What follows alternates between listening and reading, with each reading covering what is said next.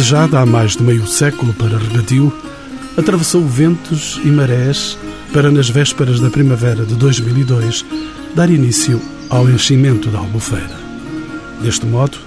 era colocada ao serviço de uma região marcada por um esquecimento político e vítima de um clima intolerante. Assim nasceu Alqueva, a maior barragem portuguesa e o maior lago artificial da Europa, com 250 km quadrados de extensão, provido de águas tranquilas, a espelharem nuvens em castelo e luas em casa cheia. Mas é o território galgado por este quase mar benfazejo que hoje olhamos de perto e chamamos o torpel de arqueólogos para cuidarem do Castelo da Lousa, do Cromlech do Xarês, de tantas antas espalhadas e aldeias e populações atingidas pelo encarceramento das águas.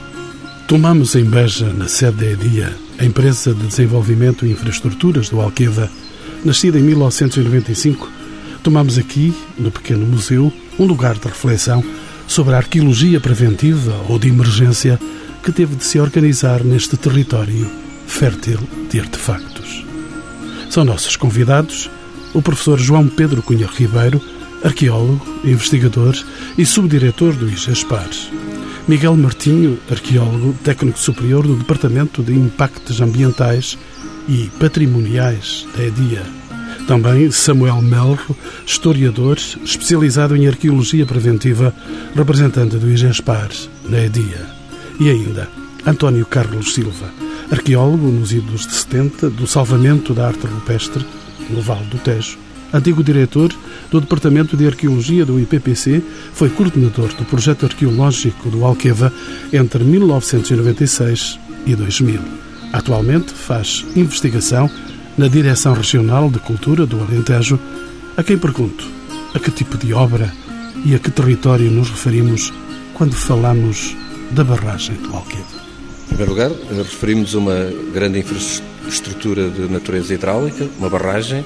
que nas suas dimensões não é de facto uma grande obra de engenharia, embora, enfim, tenha a sua dimensão,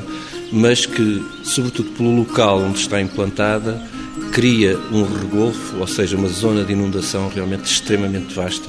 que abrange cerca de 20 mil hectares e mais de 100 quilómetros de longitude, dando origem nem mais nem menos do que ao maior lago artificial da Europa. Estamos a falar de um pequeno ou de um muro que, relativamente a outras barragens, como a barragem do Castelo de Bode ou outras uh, da Caniçada, poderá não ser até muito impressionante, mas que dá realmente origem a um lago muito grande e provocando a inundação de um, de um território extremamente vasto. Mas um arqueólogo no programa Encontros com o Património de hoje, o arqueólogo Miguel Martinho, este é, de facto, um programa de, de arqueólogos. Dr. Eh, Miguel Martinho é técnico superior do Departamento de Impactos Ambientais e Património da EDIA, eh, da Empresa de Desenvolvimento e Infraestruturas do Alqueva. Pergunto-lhe quais os impactos desta obra na paisagem cultural construída e natural os impactos eh, decorrem de, da tipologia das próprias infraestruturas, ou seja, temos um vasto território que abrange grande parte daquilo que é o, o Alentejo, que está cheio de vestígios patrimoniais um pouco por todo lado, e é normal que as infraestruturas, tendo em conta as suas características, nomeadamente eh, uma dimensão grande, quer em termos da própria barragem da Alqueva, quer em tudo que depois está uh, a jusante da barragem, cruza hum, todo o território. Portanto, é normal que haja infraestruturas que colidam com património cultural existente, muito desse património soterrado e, e, que não transparece para a superfície. Portanto, só com as atividades intrusivas da, da própria execução da obra é que são detectados esses vestígios. E, portanto, há claramente afetações decorrentes que se tenta minimizar dentro daquilo que é possível e que é definido no âmbito dos processos de avaliação de impacto ambiental. Houve muitas surpresas nestes casos? Eh, as surpresas têm decorrido mais da própria fase de obra, ou seja, da fase de execução das infraestruturas. Eh, porque, embora cada uma das infraestruturas seja sujeita a um processo de avaliação de impacto ambiental próprio, que leva à execução de prospecções arqueológicas no, na área afetada pela infraestrutura e que leva a minimizações de impactos prévios à obra, a obra tem trazido muitas surpresas, nomeadamente na detecção de uma série de, de ocorrências patrimoniais, de uma série de sítios arqueológicos que só as atividades intrusivas da própria obra detectam. Portanto, isso tem sido sim uma surpresa e que tem de alguma forma alterado a percepção daquilo que é a ocupação do espaço eh, em épocas passadas, eh, em variadíssimas cronologias. Falamos agora do projeto do Alqueva e da arqueologia preventiva, expressão que vamos, evidentemente, descodificar. De que modo é que a relação institucional estabelecida entre o IGESPAR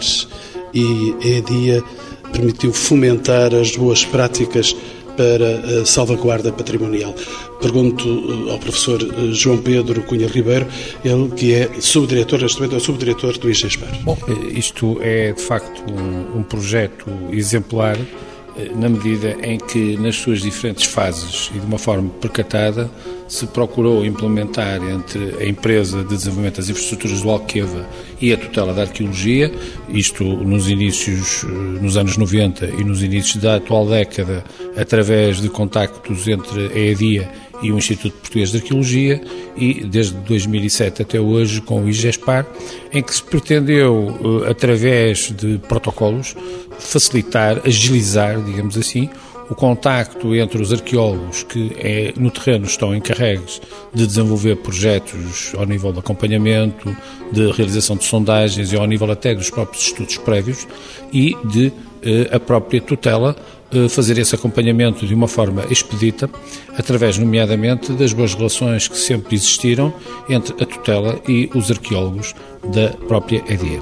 Eu coloco a mesma questão ao Dr. Miguel Martinho, tendo em conta a sua relação explícita com a EDIA. A relação entre a DIA e o IGESPAR, como, como já foi referido, vem desde o início do próprio projeto eh, da Alqueva e, e o início do, dos trabalhos de arqueologia, de escavação arqueológica que decorreram na área inundada pela, pela Feira da Alqueva, primeiro com o Instituto Português de Arqueologia, hoje em dia com o IGESPAR. O relacionamento entre as duas instituições foi sempre bom, pautou-se sempre por haver um uma concordância nas linhas de atuação no terreno. Eh, atualmente, mais do que nunca, dado o grande volume de trabalhos em execução simultânea, tem-se revelado fundamental para uma agilização dos processos e para um avanço rápido eh, dos trabalhos no terreno. Portanto, esse acompanhamento presencial contínuo tem sido fundamental no, enfim, na rápida e boa execução dos trabalhos. Professora João Pedro Cunha Ribeiro, vamos então saber o que é a arqueologia preventiva e qual é a sua importância para a salvaguarda dos bens arqueológicos? Bom, a arqueologia preventiva não é um conceito novo, mas é hoje um conceito com uma importância crescente no domínio da gestão do património arqueológico em Portugal e não só, um pouco por toda a Europa e no mundo, que tem a ver fundamentalmente com a intenção de a intervenção de, dos arqueólogos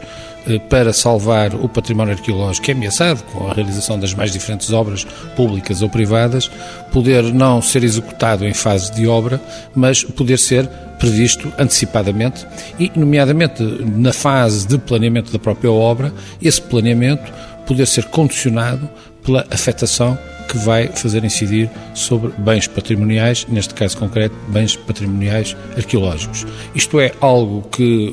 desde há várias décadas, se fazia em Portugal e a que nós mais comumente chamávamos arqueologia de salvaguarda ou arqueologia de emergência, isto é, os arqueólogos apareciam no momento em que o desenvolvimento das obras ameaçava uh, esses vestígios arqueológicos e, portanto, tinham uma intervenção de emergência e de salvaguarda daquilo que já estava inelutavelmente ameaçado. Nós, a partir do momento em que se assinou a Convenção de Proteção dos Bens Arqueológicos no início da década de 90, a Convenção de Malta, e em que Portugal, ao subscrevê-la, subscreveu também o princípio transcrito para a lei portuguesa da conservação pelo registro, procurou-se, e a meu ver muito bem, desenvolver uma prática que levou a um desenvolvimento exponencial da atividade arqueológica, de tal forma que podemos hoje dizer que cerca de 97% das intervenções arqueológicas que se realizam em Portugal fazem-se no contexto da arqueologia preventiva, situação essa que foi, em certa medida, inaugurada com o processo do Alqueva, que nesse sentido constituiu um marco particularmente importante para o desenvolvimento do património em Portugal. O Dr. Samuel Melro é o arqueólogo do Qual a esfera de ação da extensão de Castro Verde no terreno onde trabalha desde 2002 para além de acompanhar os trabalhos do empreendimento do Alqueva? a esfera da ação da extensão de Castro Verde, à semelhança de, das restantes extensões territoriais do, do IGESPAR, eh, são precisamente o garante e o acompanhamento do desenvolvimento da atividade de arqueologia preventiva eh, no território eh, nacional. Atualmente, o grande volume de trabalhos que, nos, que toca à, à, extensão de Castro Verde reside precisamente no projeto Alqueva e, portanto, no, nos blocos de rega que têm vindo a ser implementados e diria que constituem boa parte do nosso trabalho diário de percorrer junto com os arqueólogos que estão no terreno das, das distintas equipas, que vão desde o acompanhamento arqueológico às equipas que estão em processos de escavações, acompanhar a forma como estão a ser realizados esses trabalhos e procedendo também à avaliação de todas as ocorrências que vão surgindo em fase de obra, procurando, por via dos protocolos estabelecidos com a EDIA, agilizar todo o processo e mover de imediato as equipas de arqueologia que procedem então ao resgate da memória dos vestígios que irão ser atravessados por valas de rega, por outras infraestruturas. Arqueólogo António Carlos Silva é um histórico desta hum, atividade e desta grande história que é o Alqueva. O projeto da barragem do Alqueva foi importante para o desenvolvimento da arqueologia em geral. Que tipo de intervenções se realizaram, de facto? Bem, o projeto do Alqueva eh, tem ele próprio uma pré-história também, na medida em que praticamente desde os anos 60 que se fala na barragem do Alqueva, e eu recordo aqui a figura de um já há muitos anos falecido, presidente eh, da Associação dos Arqueólogos Portugueses, o Coronel Afonso de Passos, uma figura essa, histórica da arqueologia portuguesa, que já em 66 alertava para a necessidade de um grande projeto, tendo em conta precisamente a dimensão do território que iria ser afetado. Já lá vai quase meio século. Já lá vai quase meio século e, eh, em termos concretos, o primeiro projeto é já do final dos anos 70, o primeiro projeto de intervenção ligado à Universidade de Évora, um colega nosso já falecido, o Dr. Jorge Pinho Monteiro, mas é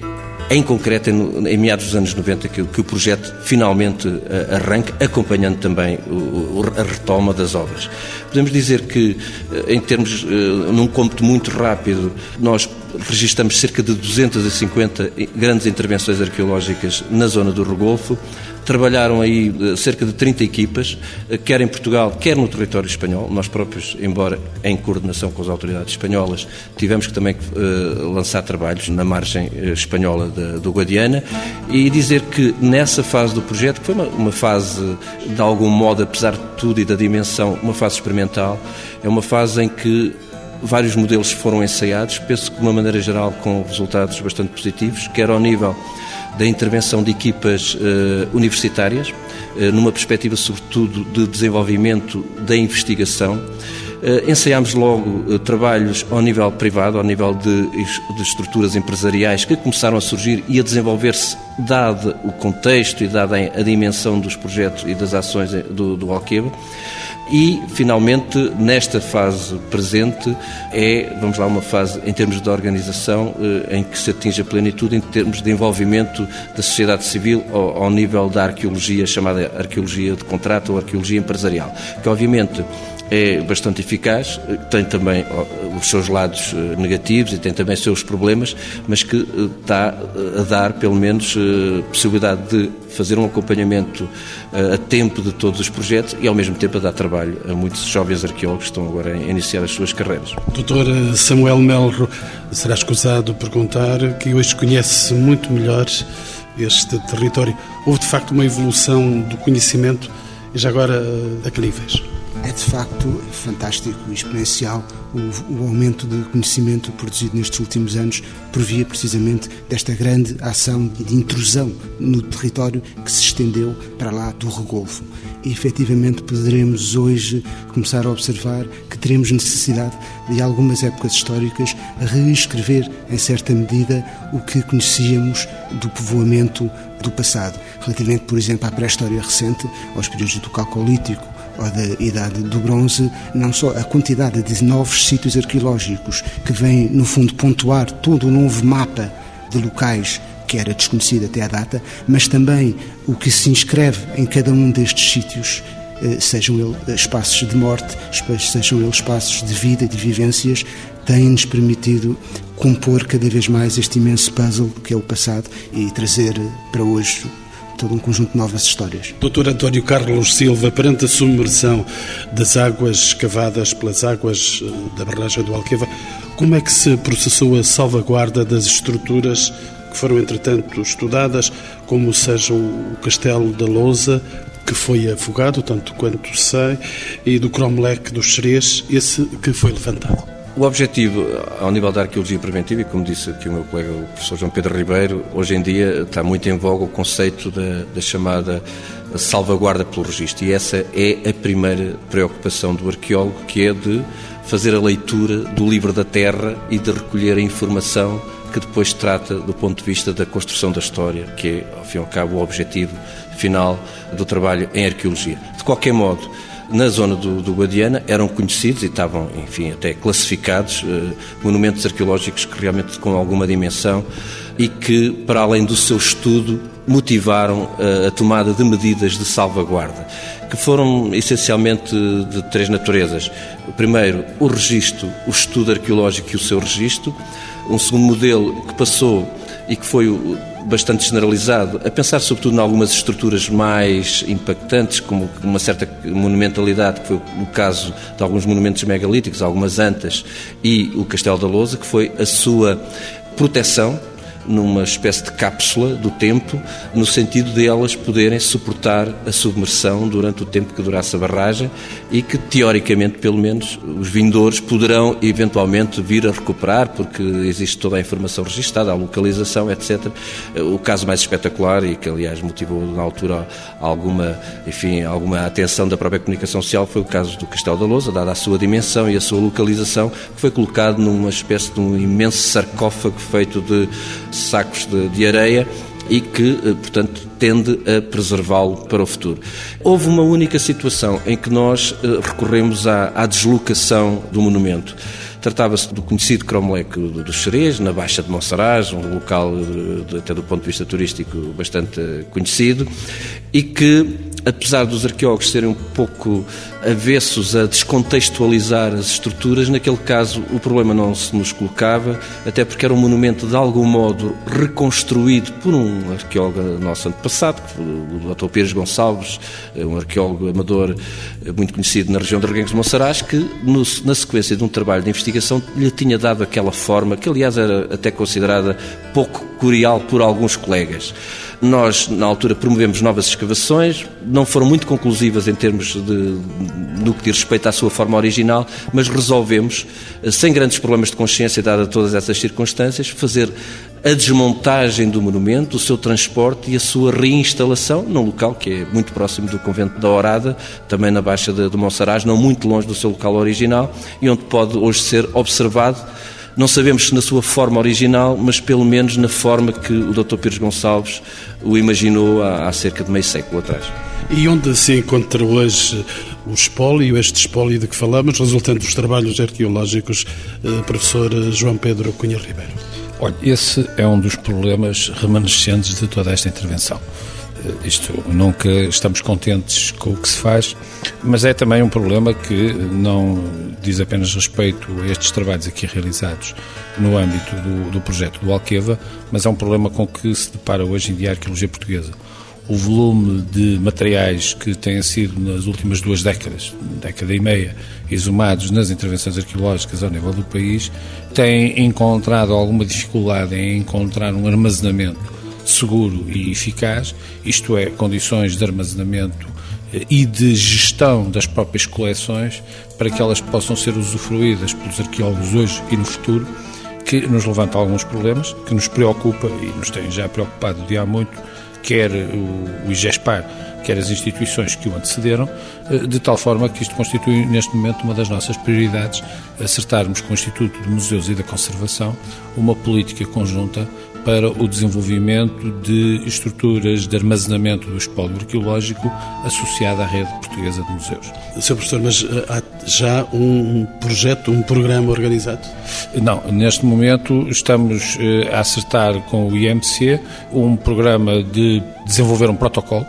que nos permita definir quais as regras que o Ministério da Cultura vai, eh, digamos assim, a nível nacional, e portanto não estamos a falar casuisticamente na questão do Alqueva, vai determinar para que estes espólios que provêm das escavações arqueológicas feitas no âmbito da arqueologia preventiva possam encontrar, digamos assim, o armazenamento necessário e eficaz. Durante muito tempo entendeu-se que uh, esses espólios podiam ser certificados em armazéns completamente isolados. Hoje prevalece um pouco a ideia de que seria necessária a sua associação, e aliás eu acho que seria mesmo imprescindível a sua associação a estruturas museológicas credenciadas, na medida em que elas são as únicas capazes de gerir, tal como gerem outras coleções museológicas igualmente importantes, as coleções arqueológicas que lhes ficariam afetas. Professora João Pedro Cunha Ribeiro, penso que posso perguntar ao Dr. António Carlos Silva se, tendo em conta estas experiências, qual é a mais-valia da ação dos arqueólogos para o património? É evidentemente decisiva, podemos dizer abertamente. Pois, antes de mais, eh, é, é um contributo essencial para o conhecimento da, da, história, sobretudo dos períodos mais antigos, dos períodos que antecederam eh, a nacionalidade em geral. Nós hoje, quer ao nível do Vale do Guadiana, quer ao nível das planícies do, do Alentejo, temos eh, uma visão completamente diferente do que era a visão que existia há três ou quatro décadas atrás. É óbvio que essa visão está ainda no domínio restrito dos arqueólogos, ao nível dos especialistas. É nossa responsabilidade, diria mesmo que será nossa obrigação, a pouco e pouco, dar conhecimento, fazer transparecer para o exterior, para a comunidade que, no fundo, está a investir de forma maciça, porque todos estes trabalhos, obviamente, pesam sobre os orçamentos das obras, as obras saem mais caras, são mais lentas e há que retirar a mais-valia deste investimento que está a ser feito. Eu não tenho dúvidas de que, que é um investimento rentável a médio ou longo, ao longo prazo em termos do nosso conhecimento, porque faz parte da essência humana conhecer de onde vem para ter consciência de si e saber, enfim, de algum modo traçar o futuro. Agora, há que dar a conhecer, como enfim, através de exposições que têm sido feitas, através de, de documentação de divulgação, e nesse aspecto a EADI, até, eu digo EADI, a empresa do Alqueva, na sequência de todo o processo e de toda a controvérsia que acompanhou o conhecido caso de Valdo Coa, teve uma preocupação desde, portanto, há cerca de, de 14, 15 anos que iniciou este caminho, de ter eh, a maior transparência na sua atuação e não só de ter transparência, de procurar que essa informação recolhida no terreno chegasse às pessoas. Claro que se chega através do, dos meios habituais, seja pela comunicação social, seja através dos colóquios, seja através de conferências, seja através de exposições, de visitas dos alunos das escolas. Portanto, há que, de algum modo, rentabilizar toda esta informação, todo este conhecimento que temos desde uh, a pré-história mais antiga, que trouxe o Guadiana, tivemos descobertas interessantíssimas a esse nível, até épocas uh, mais recentes, uh, com as descobertas das necrópolis, de, do bronze final, da idade, da idade, do ferro, que tem acontecido nos últimos tempos. Mas tudo isso tem que passar para o público. E é sobre as últimas coisas que têm acontecido nesta área, e perguntou o Dr. Miguel Martinho, como é que essas últimas coisas acontecidas e que estão aqui, nós estamos no espaço da EDIA em Beja, podemos olhar e contemplar aqui espaços que estão em exposição ao público. Isso tem sido preocupação da EDIA fazer isto? Sim, ou seja, como, como já foi dito, é, é, fundamental dar a conhecer ao público aquilo que, que vai sendo feito, eh, até pelo investimento e pelo grande investimento, quando mais não seja financeiro, que tem sido feito nestes trabalhos eh, arqueológicos efetuados no âmbito do, do empreendimento de Alqueva. Como disse, estamos aqui numa sala, que é a sala de exposições, eh, onde está neste momento uma exposição sobre a necrópole da Vinha das Caliças, uma necrópole da Idade do Ferro, identificada e intervencionada no âmbito de uma das infraestruturas intervencionadas. Para além destas atividades, estão também previstas outras, nomeadamente algumas publicações eh, já em curso. Eh, uma sobre o que há pouco falamos, o Castelo da Lousa, que há de sair ainda este ano em colaboração com o Museu de Arqueologia de Mérida. Uma outra publicação também sobre o povoado de Castros Ratinhos, eh, um projeto de, valorização patrimonial da IDIA, de, um povoado junto, junto à barragem de Alqueva também será, sairá a publicação eh, previsivelmente este ano, em colaboração com o Museu Nacional de Arqueologia, com a Câmara de Moura, eh, e um conjunto de publicações ainda associadas aos estudos efetuados na barragem de Alqueva, que a IDIA está a organizar em colaboração com a Direção Regional de Cultura do Alentejo e que está já a dar os primeiros passos na organização e que se prevê também começar a publicar em breve. O arqueólogo António Carlos Silva já dissemos que tem muitos passos dados nestes lugares. Da sua experiência, de que modo é que a população, e em particular a população que está nos lugares onde as coisas acontecem, como é que essa população se revê nestas ações patrimoniais? Infelizmente, eh, podemos dizer que o Alentejo, eh, dado o crescente despovoamento, não será talvez a região do país onde essas experiências às vezes acontecem mais. Muitos dos sítios onde os arqueólogos intervêm neste, eh, são sítios já com bastante despovoados. De qualquer modo. São sítios de solidão para o arqueólogo? Posso dizer que sim, eu tive experiência de trabalhar noutras zonas do país e meus colegas também, e de algum modo, tirando o velho pastor com o seu cão, ou eh, enfim, o agricultor isolado que ainda possa aparecer, Embora depois há, outro nível de, de, experiências. Eu penso que muitas vezes o, o maior contacto até vem, por exemplo, com a, quando nós temos a oportunidade de ter colaboradores uh, locais. E que infelizmente o modelo que hoje é seguido nestas intervenções, que são equipas altamente profissionalizadas, pequenas empresas privadas especializadas, já recorrem pouco à mão de obra local. Eu ainda tive a oportunidade de trabalhar noutras circunstâncias e de poder contar com a colaboração e aí posso dizer que é, a experiência é muito, é muito gratificante gratificante, motivadora, porque, de uma maneira geral, mesmo às vezes trabalhando com os chamados POCs, funcionários, portanto, trabalhadores desempregados, que entram nestes programas de ocupação temporária, com o apoio do, do Instituto de Formação e do Emprego, ou com o apoio da colaboração das próprias câmaras, e em que nós vemos, às vezes, pessoas que pouco qualificadas, mas que rapidamente entram no espírito da descoberta e da motivação e que se revelam, por vezes,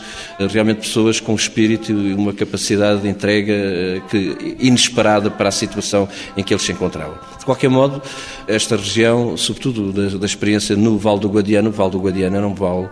que, ao contrário do que aconteceu na pré-história, e se calhar em época romana, em que nós encontramos uma densidade de vestígios que mostram toda uma outra realidade, tornou-se com o tempo, até por ser um espaço de fronteira, e as fronteiras dividem, os rios normalmente unem, mas as fronteiras dividem, e como eh, em grande parte o Guadiana é um espaço de, de fronteira, isso refletiu-se ao longo do tempo no seu despovoamento, e, e, era fácil trabalhar um dia inteiro, atravessar zonas imensas eh, quase sem, sem ver ninguém. Dizíamos há pouco, antes de iniciarmos o programa, que o Alentejo é fartamente fértil nestes artefactos que contentam os olhares do arqueólogo? Sim, eh, há uma, há uma tradição, uma visão tradicional de, de, que vem mais até de, dos geógrafos, mas que, que, os geógrafos vão beber também um pouco à história e à arqueologia, de que existem dois, eh, dois países, o país do norte do Tejo e o país do sul do Tejo. E tradicionalmente também se vê que o Sul seria a zona eh, que abriu ao mundo mediterrâneo e, portanto, aberta à civilização e onde é natural encontrar vestígios mais diretamente relacionados eh, com essa civilização. Ainda há pouco, vendo ali a sepultura da senhora, da dama, que nós não sabemos quem era, que, eh, portanto, foi enterrada há cerca de 2.500 anos na, na chamada Vinha das Caliças e que tem todo um, um enxoval mortuário extraordinário, entre eles um conjunto de escaravelhos egípcios transportados para aqui, vendidos aqui por mercadores fenícios. Quer dizer, isto em plena Alentejo, a poucos quilómetros de Beja, não estamos a falar nem de, de um estuário do Sado em Alcácer do Sal, ou mesmo em Castro Maria, onde isso seria expectável, mas estamos a falar no interior eh, num interior onde também não conhecemos grandes povoados contemporâneos que possam explicar essa riqueza ou esse contacto? Será que tínhamos realmente uma população rural tão rica, com capacidade para estabelecer esta, estas pontes com o mundo do, do Oriente, onde vinha a luz, onde vinha a civilização? Situemos-nos agora no pós-construção da barragem do Alqueva. Vamos naturalmente falar da continuidade da arqueologia preventiva. Eh, está-se a implementar eh, o plano de rega em que consiste este plano, arqueólogo Miguel Martinho? No fundo, eh, embora haja uma, uma associação direta muito grande do, do empreendimento de Alqueva com a própria barragem de Alqueva, e essa sempre foi a, a imagem de marca, digamos assim. Hum, a barragem de Alqueva é a mãe d'água de todo um sistema a criar a jusante e que se espalha por, eh, por uma série de conselhos do Alentejo. Eh, são, se não me falha a memória, 19 conselhos eh, abrangidos pelas infraestruturas a construir, que vão desde Alcácer do Sal a Serpa e Moura, e que, no fundo, têm por objetivo levar água a todo esse território, a todo esse vasto território do Alentejo e garantir que os, que os agricultores tenham água certa e não dependam de, das condições climáticas ano após ano. Esse era, aliás, um dos objetivos da construção da barragem do Alqueva, inicialmente. Exatamente, e portanto, a barragem de Alqueva tem esse objetivo, mas tem esse objetivo com todas as infraestruturas que é necessário construir ajusando para conduzir essa água. Infraestruturas essas que implicam a execução de centenas de, de quilómetros de, de, canais, de condutas, de outras pequenas barragens dispersas pelo território que servem de, de reservatórios intermédios. Portanto, estamos a falar eh, em infraestruturas que se espalham por todo o território e criam uma malha densa de construções que vão aí sim interceptar com património arqueológico e é nesse âmbito que esse património é, é intervencionado. Justamente essa pergunta que eu faço ao arqueólogo, como é que o plano de rega do Alqueva integra a arqueologia preventiva? A arqueologia preventiva entra uh, muito antes da obra, entra quando estamos a fazer o projeto de execução de cada um dos projetos, de cada um dos blocos de rega, de cada uma das barragens. Uh, e a preocupação tem sido que esse projeto de execução seja feito muito de perto com a execução dos próprios estudos de impacto ambiental. Isso faz com que o próprio projeto possa ir sofrendo alguns ajustes eh, decorrendo da identificação de, de, ocorrências patrimoniais durante o estudo de impacto ambiental e a execução do projeto em simultâneo. Portanto, há todo um trabalho a montante que não é uh, visível e que não tem visibilidade para fora, digamos assim, mas que obriga muitas vezes a alterações de projeto ainda em fase de execução de projeto, por vista a salvaguardar património que possa ter sido identificado nessa fase. Posteriormente, eh, com o projeto de execução pronto, é efetuado todo o processo de avaliação de impacto ambiental, que depois conduz à implementação de uma série de medidas de minimização constantes das diversas declarações de impacto ambiental. Eh, medidas de minimização essas são feitas ainda em fase prévia à execução da própria obra. Posso perguntar-lhe que tipo de intervenções foram feitas aqui e quais as mais importantes? As intervenções efetuadas são, na sua esmagadora maioria, eh, escavações arqueológicas. Embora haja algumas intervenções de outro âmbito, levantamentos arquitetónicos, topográficos, estudos de algum património arquitetónico e etnográfico, eh, mas incidem sobretudo sobre o património arqueológico e sobre escavações arqueológicas efetuadas em áreas a afetar. Eh, e isso,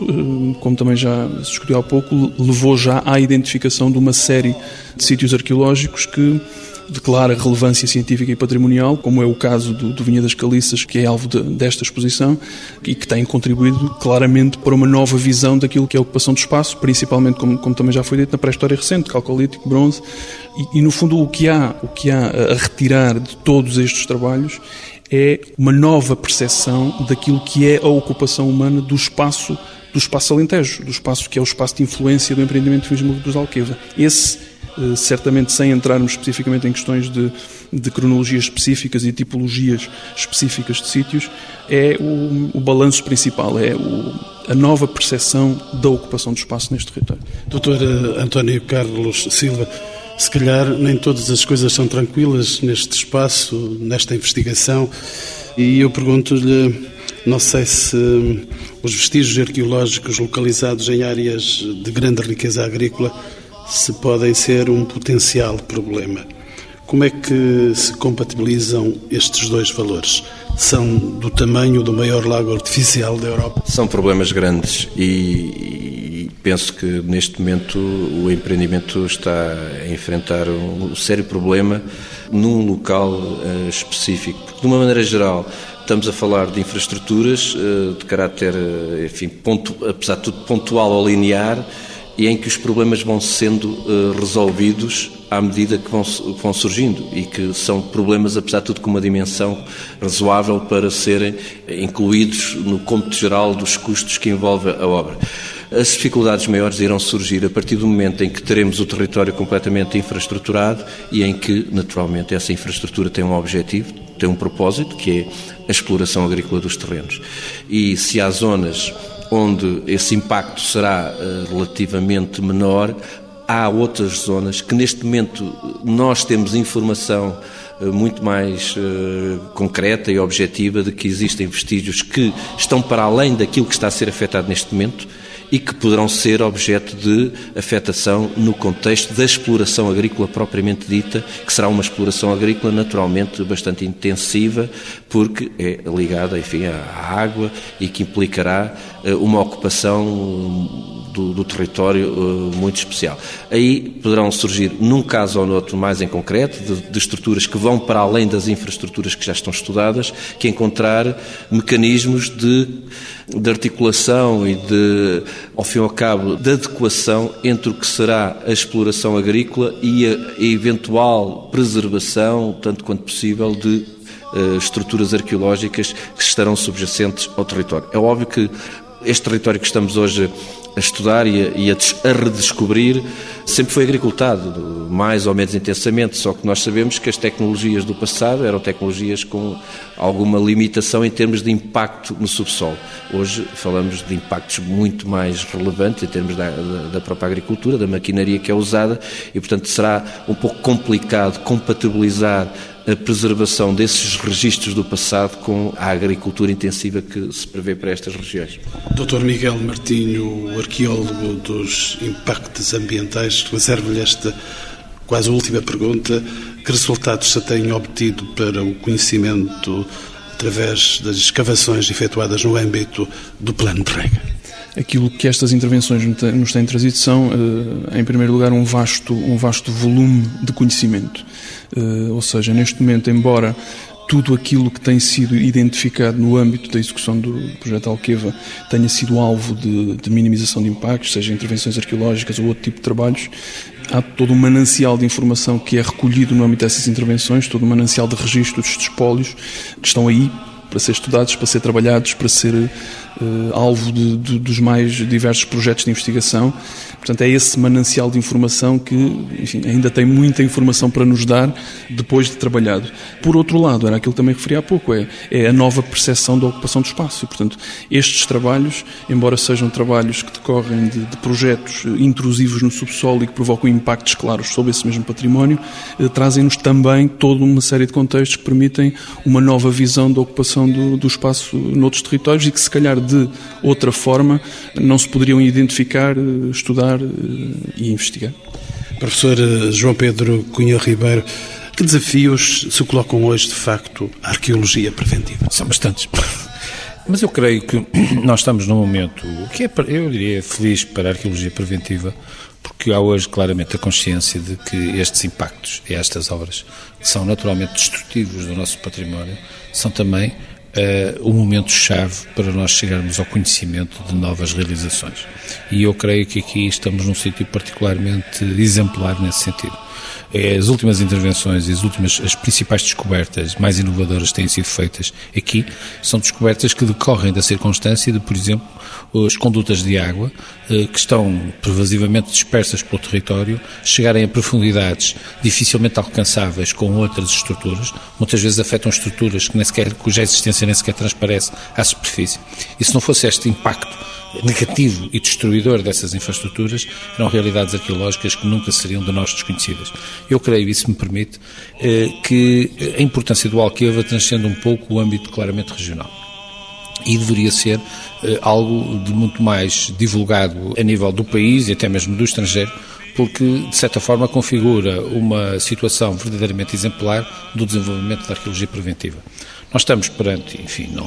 apesar de estarmos na sede da EDIA, não vou estar aqui a fazer o elogio fácil da EDIA, mas estamos perante uma empresa eh, com uma clara responsabilidade social na defesa dos seus impactos e que tem tido uma atitude absolutamente notável que deveria servir de exemplo a outras empresas, nomeadamente até empresas públicas, que são responsáveis por grandes obras fundamentais para o país, de infraestruturação do país. Estou-me a lembrar de barragens, ou de grandes vias de comunicação, ou de grandes estruturas que se prevêem ou que neste momento estão em execução no país e que deveriam olhar para o modelo do Alqueva. Eu não digo que seja um modelo a seguir em todas as suas características, porque de caso para caso tem de haver adaptações, mas como um modelo particularmente exemplar para a minimização dos impactos que essas obras criam. Não nos podemos deixar de recordar que neste momento existe um plano de construção de várias barragens no país, que são barragens naturalmente menores do que a do Alqueva, mas que não deixam de ter um impacto significativo no património das regiões e que esta relação que se estabeleceu entre a entidade empreendedora do Alqueva e a própria tutela, nomeadamente com a criação de um gabinete de arqueologia, eh, inicialmente, aliás, tutelado aqui pelo Dr. António Carlos Silva, que merecia uma palavra de apreço, porque nesse aspecto teve uma, enfim, teve um papel exemplar nestes últimos anos da arqueologia portuguesa que seria absolutamente injusto não não relevar aqui também neste programa, deveria servir, dizia eu, de exemplo para esses empreendimentos como uma forma de, de uma maneira eh, segura, eh, de uma maneira eh, muito bem estruturada, nós conseguirmos rentabilizar aquilo que é a verdadeira política de salvaguarda e de minimização. Nós não vamos salvar tudo, mas uma boa política de desenvolvimento dessas práticas de minimização arqueológica consegue rentabilizar ao máximo os custos que, naturalmente, um empreendimento deste tipo no domínio do património acarretam sempre.